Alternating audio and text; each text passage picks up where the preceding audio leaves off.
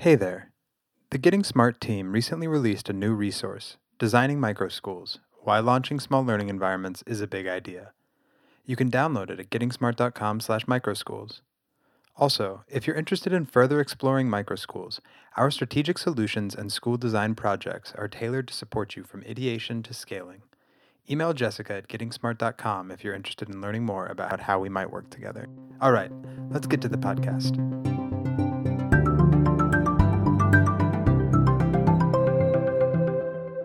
You're listening to the Getting Smart podcast. I'm Tom Vander Ark. I'm joined today by Martin Reeves, who's had a long career in strategy consulting with uh, the Boston Consulting Group. Uh, Martin is also the chairman of uh, their think tank, the BCG Henderson Institute.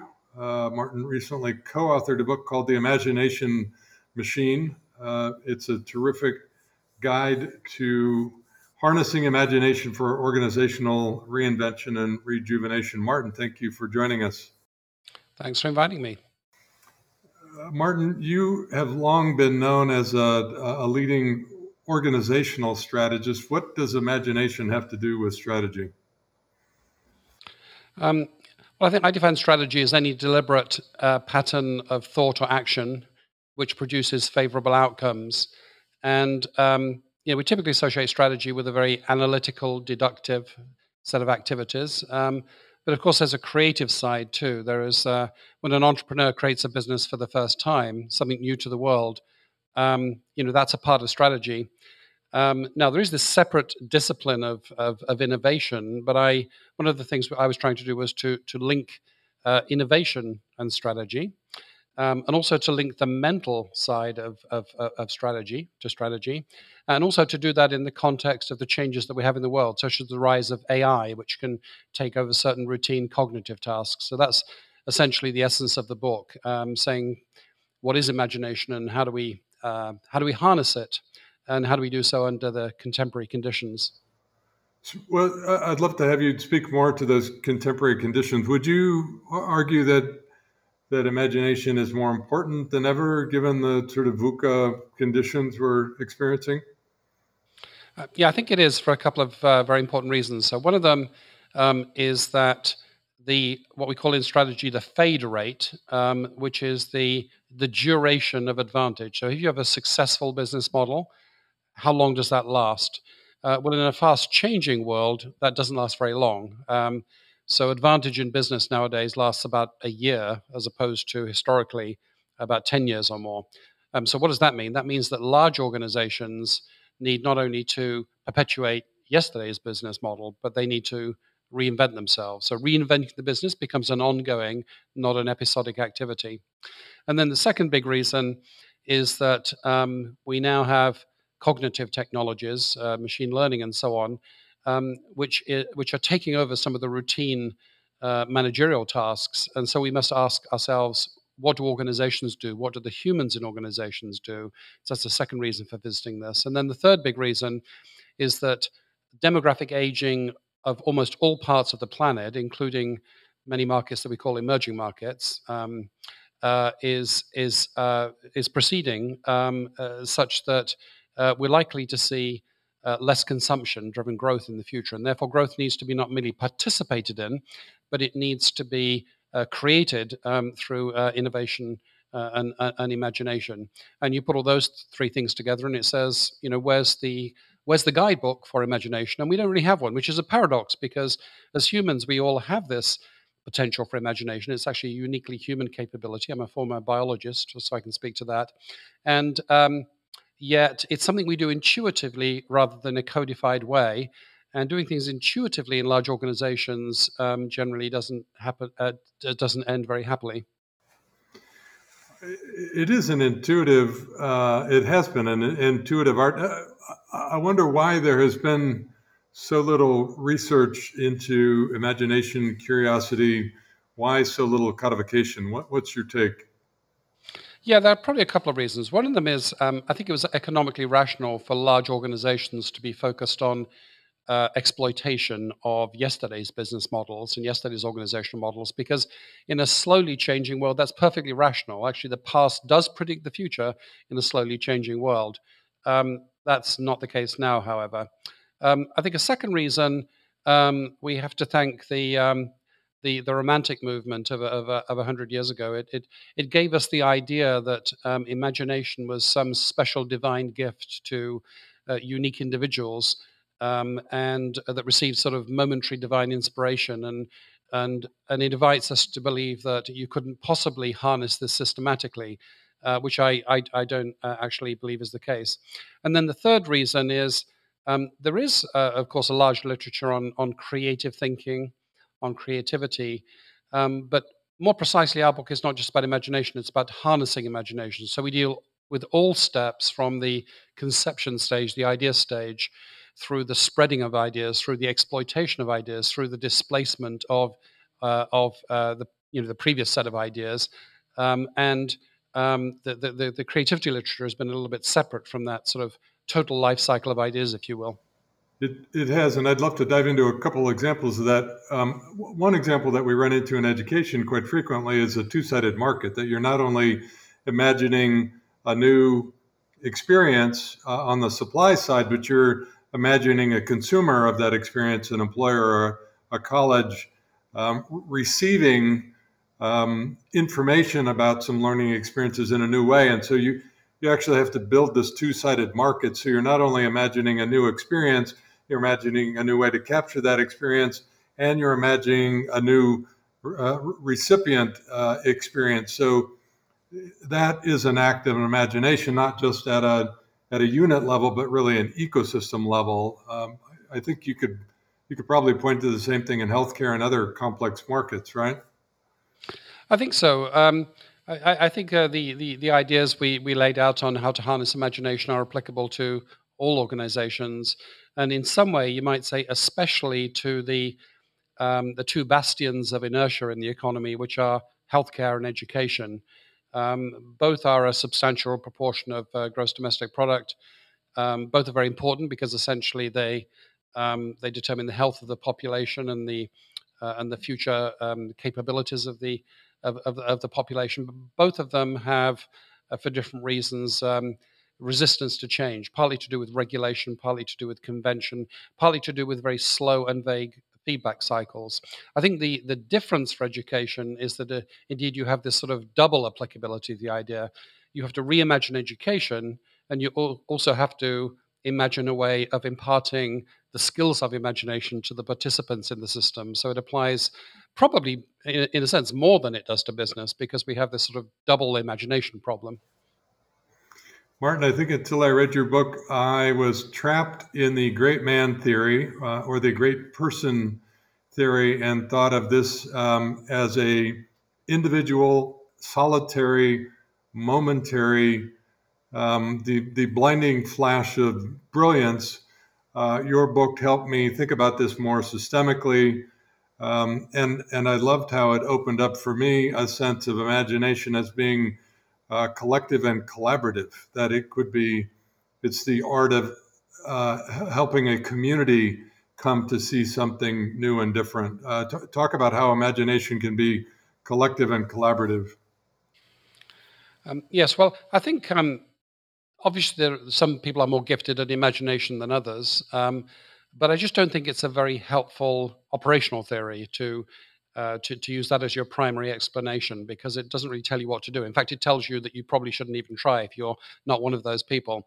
Um, now, it is true, of course, that imagination is a little unruly. Um, we don't know what uh, what new systems we could invent which don't currently exist, and when we conceive them, we don't we can't know fully whether they're going to work and how they'll evolve. So it's not uh, completely well behaved. But but my point would be, um, uh, a we we need to figure out a way of, of, of harnessing imagination more effectively to solve our uh, very intractable collective problems like uh, inequality and uh, global climate change. Um, and, and also, there's no, um, there is no reason why we shouldn't be at least as ambitious uh, in, in harnessing imagination as for any other unpredictable aspect of human affairs. So, for example, companies don't shy away from thinking about personnel policy, human resource policy, consumer psychology. Um, so, why shouldn't we aspire to um, uh, harness uh, the, the uh, imagination as, as, a capability. And the science, uh, we, we, we now begin to have increasingly good science on the topic. Um, uh, the, the, science says that there are certain predictable features that can be exploited. And I, um, if it's helpful, I can I can tick through some of the ways in which the science guides us as to a, a systematic approach to imagination.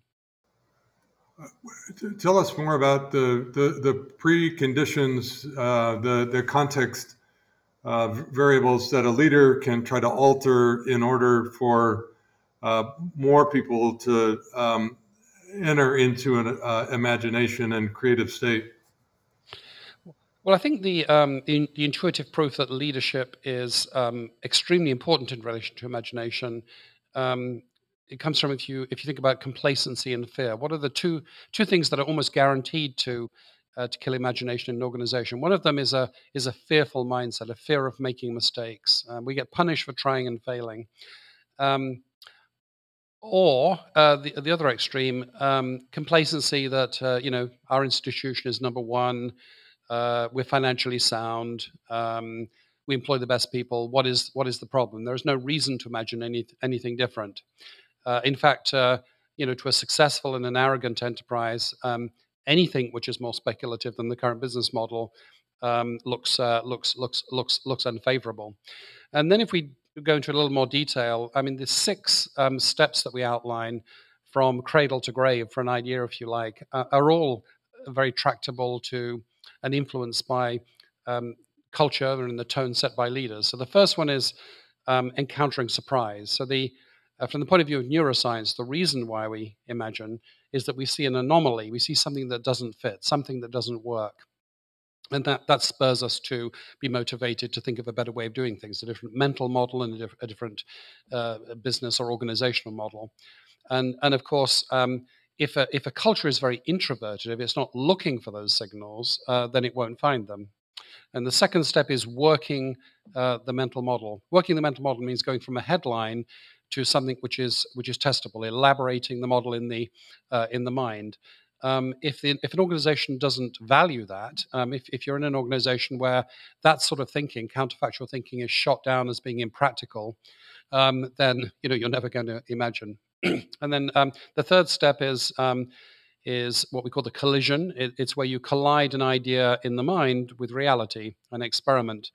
And um, of course, experiments uh, fail, even in the hands of these great people like Steve Jobs. I think his hit rate was was about twenty percent. Um, about four out of his five of his ideas didn't pan out. Um, and, and in uh, the hands of models, it's, uh, it's, it's, it's, it's worse than that. So, um, if you have a, a, a, culture that punishes failure, if that's the tone set by the leader, uh, you know that's that's very influential. And then we have the spread of ideas. Um, it's very efficient uh, in, an organization to divide execution. It goes right back to Adam Smith. The if the, the, the person making the pin, if, if if one person makes the shaft and the other makes the head of the pin, um, then it's more efficient uh, for execution. Um, but but those silos, those organizations silos, prevent the spread of ideas. So that's a, again a very um, uh, that's a leadership choice. How do we structure? How much do we communicate across silos?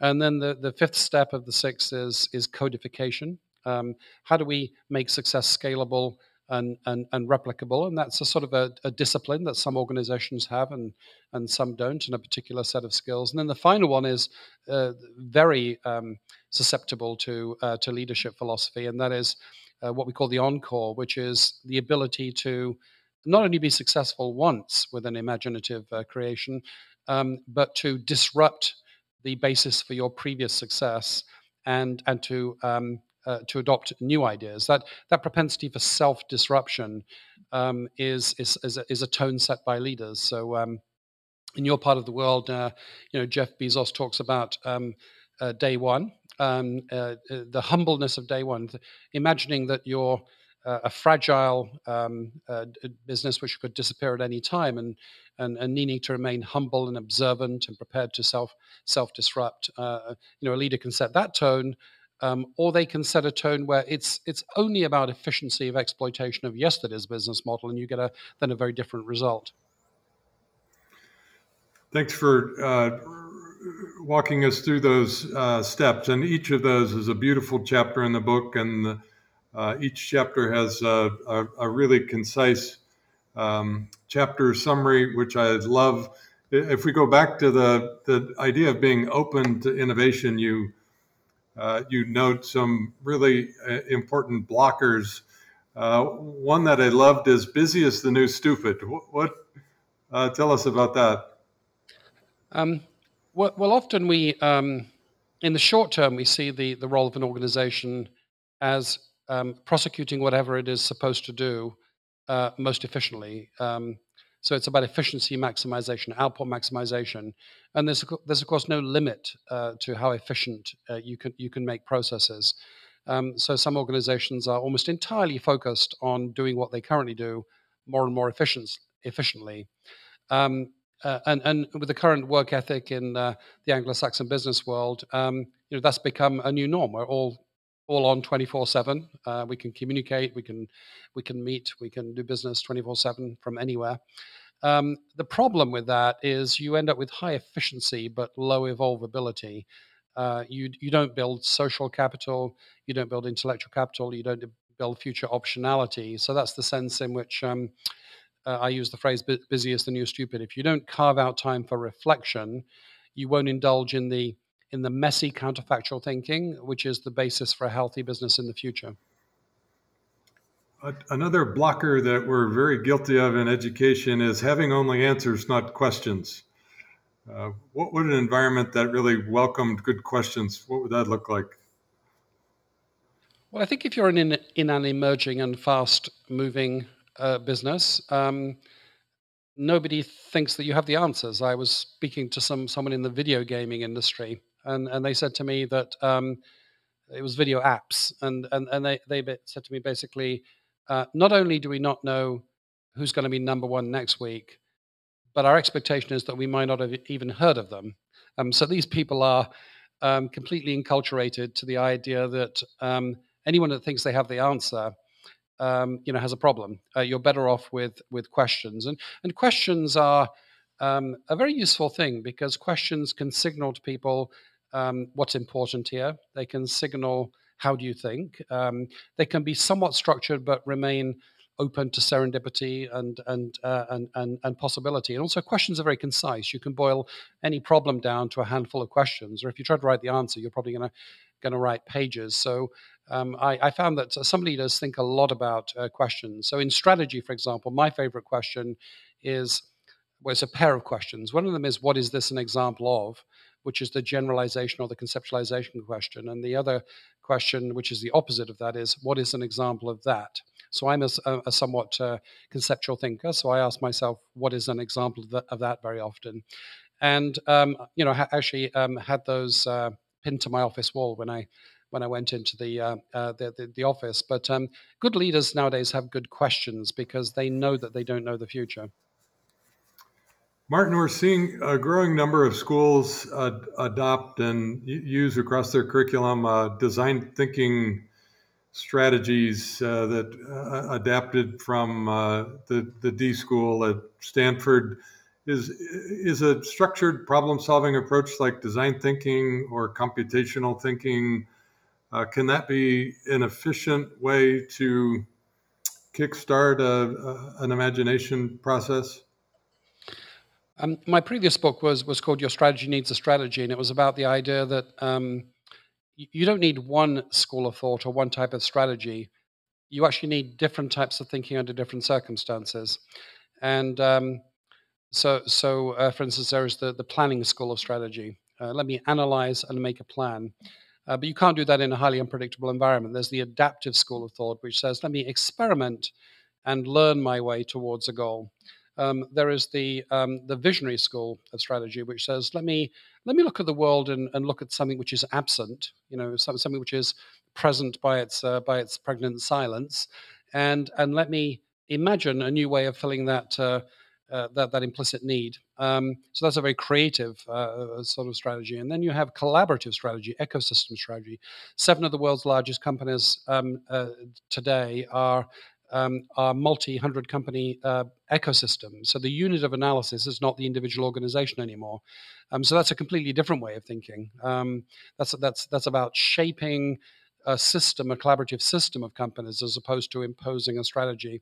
And then occasionally we need renewal strategy too, which is pragmatic, urgent pragmatic fixes against uh, the backdrop of existential challenges. So, um, translating all of that into the, the realm of imagination, I think um, I think design thinking uh, can, can, can help because design thinking is about anthropological observation. It's about observing um, usage in practice. And one of the very important things about imagination is that we we often see harbingers of the future in the anomalies and accidents in the present should we choose to observe observe uh, carefully enough um, so i think observation of what people actually do with products is um, uh, is is very important, and I can imagine that could easily be applied to education uh, too. And of course, we have a modern incarnation of that, which is um, which is visual analytics. We we now have analytics um, which can take huge fields of unstructured data and help us to see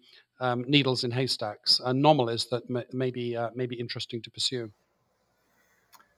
I appreciate that answer. It's really uh, the practice of, of, uh, of pattern re- recognition of what is this an example of, uh, so that we're applying the right tools right uh, to the right problem. And the interesting thing about the the question, what is this an example of, is that it's half art and half science. So there is something which is observable, and what is observable is of value because it may imply certain possibilities, but we can't see the actual possibilities. Um, uh, you know, we, we can't see the consumer that says, I want precisely, you know, a computer with three processors with this number of megahertz. And um, we, we get a weak signal. Um, so there needs still needs to be interpretation of the possibility. So, so we need a second type of thinking for that, which I call counterfactual thinking, which is uh, the ability to think about that which is not, but but could be the case. And um, you know, there's a whole discipline of, of counterfactual thinking. It's about imposing constraints in order to, to force new thinking. It's about removing constraints in order in order to free up thinking. It's about um, visual representation and recombination of elements. The problem here is, is, is a very educational one, which is we probably haven't really been taught to do that. At least in my personal experience, uh, since since kindergarten, uh, creativity exercises are much um, uh, much prized in kindergartens in the part of the world that I come from. Um, but pretty soon, when we get into the mainstream educational system, we're more likely to be dealing with functional knowledge or um, solving deductive problems. Martin, a, a, couple times in the book you mentioned Montessori. Uh, can I assume that that you you you find the bones of that approach uh, conducive to promoting imagination? Um, well, well, some people may or may not like it as a as an educational philosophy. Um, I'd say actually my son benefited uh, uh, greatly from it. So I'm personally a great fan. Just to uh, uh, re- reveal my bias, but I was I was I was um, imputing it as an example of um, of imagination, in that the founder of the Montessori method um, observed children playing and observed things which were um, you know not well annotated in the in, in in in the educational literature and and um, imagined a, a, new way of, uh, of, of, of, teaching people and sequence, sequencing uh, skill acquisition. Um, that was, uh, and then of course, it didn't stop there. It wasn't just an idea, but there are now um, thousands of Montessori schools worldwide. So the idea was scaled and, and, and codified. Um, and and indeed evolved uh, evolved further in the light of uh, Montessori practitioners. So I think it's a it's a great example of um, imaginative reform uh, in in the context of, of, a high inertia system, the education system. Um, so if it can happen once, um, it can happen again.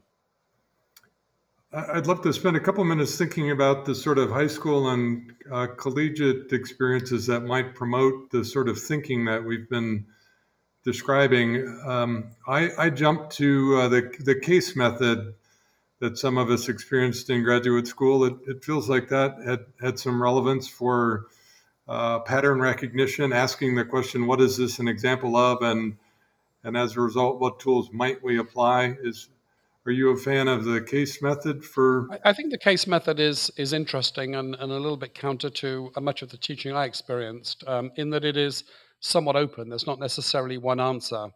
Um, and I, I always find it suspicious that uh, you know the the algebra problems uh, at school came labeled as algebra problems and they were in the algebra textbook but but telling you what type of problem it is um, in a way defeats half of the, the purpose of problem solving, which is to determine what sort of problem it is. It essentially takes out of the picture the most uh, mysterious and powerful part of problem solving, which is framing. Um, I think that should be part of the problem solving. So I like the case method because it invites you to not only solve the problem, but to first first frame the problem. Um, and I think it is a. If I ask what is the case study method an example of, I think it's an example of getting out into the world and observing the way things are. Um, I think idealized representations of things absolutely have uh, have a role. Um, in, in some senses, imagination produces idealized representations, but the idealized representations of real world um, uh, observations and, uh, and and and and anomalies. So I think. Um, you know, I, I, think you could say that in the same family as the case study method would, would be things like going outside the classroom and observing uh, uh and observing the real world and looking not only for the trends but looking to the uh, ex- looking for the exceptions to the trends and the inflection points in the trends. You know, not not trying to get to some um, super clean, uh, n- you know, Newtonian representation of whatever one is talking about because it may not always be available. Uh, my last two books uh, have, have, dove into this topic in some detail of uh, walking into uh, the power of place and uh, inviting learners to experience complexity and inviting them to frame up problems, problems that are important to them and their community. Um, strikes me that we need to do a lot more of that if we want to promote creative problem solving. And for another reason too, I think, which is currency. Um, uh, I I, um, I, I know some educators that are still using the same course materials that they were using ten years ago, and in some cases that may be efficient and justified. But the world is changing an awful lot. Um, you know, getting out there and uh, uh, making sure that your your content is evolving and meeting you know current needs, I think is uh, is, is is an important uh, attribute too. And one of those, of course, is to acquire the skills of counterfactual thinking. Um, what is it that uh, artificial intelligence will not displace? Um, it probably will not displace things that rely on um, uh, empathy, you know, human human interaction and reading human intentions. Um, and um, it probably won't replace counterfactual thinking because you can't analyze the data for things that don't that don't yet exist, the the, the products of uh, products of imagination. Um, so more than acquiring um, eternal um, and, and, unchanging functional functional knowledge. Um, I, I, I, at least in the realm of business, I, think sort of more emphasis on teaching counterfactual thinking would be uh, would be a good thing. I'd love to do a follow up on that question. It strikes me that in almost every sector, big problems are taken on by teams working with smart machines. Um, so, given that new way of working, both in diverse teams with smart machines, how might we help those teams um, think better uh, using imagination and creativity? Well, perhaps I can um, start off with a toy, a toy problem, a toy, a, a toy model of uh, education, and then add in some some contemporary ingredients. So if we if we think about um, first of all, um, you know, an unchanging area of problem solving, it could be anything. Um, it could, be personnel management or algebra, and and we um, and we have somebody who knows the teacher uh, who imparts that to the individual. Um, and, and does so in a fairly well honed and constant fashion. Um, so if, if you call that the classical model of education, what, what ingredients do we need to add into that? So we I think we need to add in the ingredient of, of currency, which is, um, well, personnel management might be changing. We need to get out there and find out what is changing. So we somehow need to bring the world into the classroom or the, or the classroom into the world. Um, and then um, another thing we need to bring to the mix is that um, indeed we're working with machines and analytics and technology and uh, uh, our final chapter in the book is about the prospects for artificial imagination, or at least the supplementation of human imagination by machines. And um, I, I, think uh, um, you know education is often slow to adopt uh, adopt new technology, but technology can can power up our imagination. I, I, was describing these visual analytics that help us to detect anomalies, for example. Um, so we need to make sure that we're using the latest um, uh, the, the, the, the, latest tools. And then I think there is uh, what I call cognitive partition, which is we must ask ourselves whether what is being taught is primarily in the domain of things that machines will or already are able to do better than humans, or whether they are focused on uniquely human traits.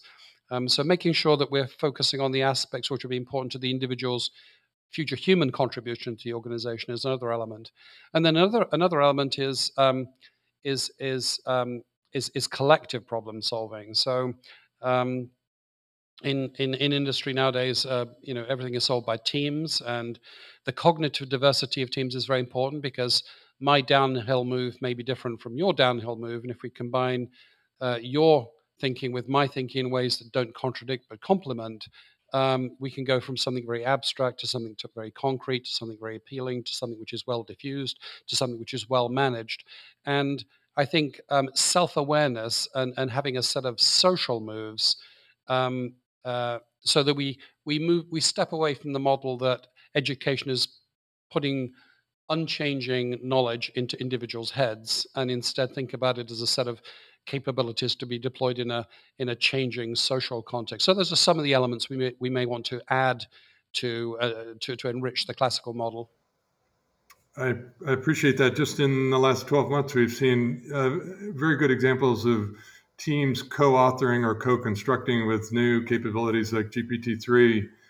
Um, seeing them produce video, um, written pieces uh, very quickly um, taking the best of both the human and machine intelligence.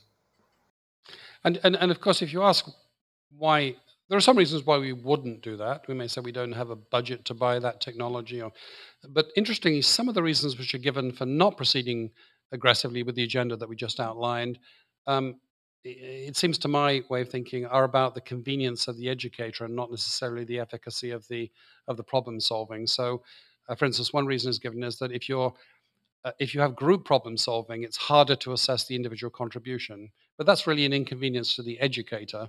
Um, uh, and um, and um, another one is um, you know if you're dealing with perpetually changing knowledge, you know it's harder to objectively assess and, and, and, and grade people. But again, this is inconvenient for the educator, but more fitting to the real world. It seems to me. We've been talking to Martin Reeves, the author of a great new book called The Imagination Machine. Uh, Martin, you're a parent. I'm I'm curious in uh, closing if you have advice for uh, for parents out there. What what should they be thinking about and doing to promote imagination and creativity in their uh, kids? Uh, well, I've only got a personal view of that. Um, uh, uh, as always, the uh, you know we, we, we, we, we try things and we only learn many years later whether we've been successful, and it's very hard to establish causality. But I mean, I guess uh, what I tried to do with my kids um, uh, is um, impart curiosity is, the, is, is is one of the main things, and um, so with my kids we celebrate questions, for example. Um, so we, um, we you know we celebrate when when we ask a question, and we celebrate especially if dad doesn't know the answer to the question, and we and we, we celebrate moreover if, if mankind doesn't yet know the answer to this question. Um, uh, trying to foster intellect, intellectual boldness and and, and and and curiosity, and I try to shy away from um, you know rote learning and factual knowledge because I think these will become um, trivial in the uh, in the machine age. That's a terrific answer. Uh, Martin Reeves, author of The Imagination Machine, thanks for joining us on the Getting Smart podcast. Great conversation. Thanks for having me.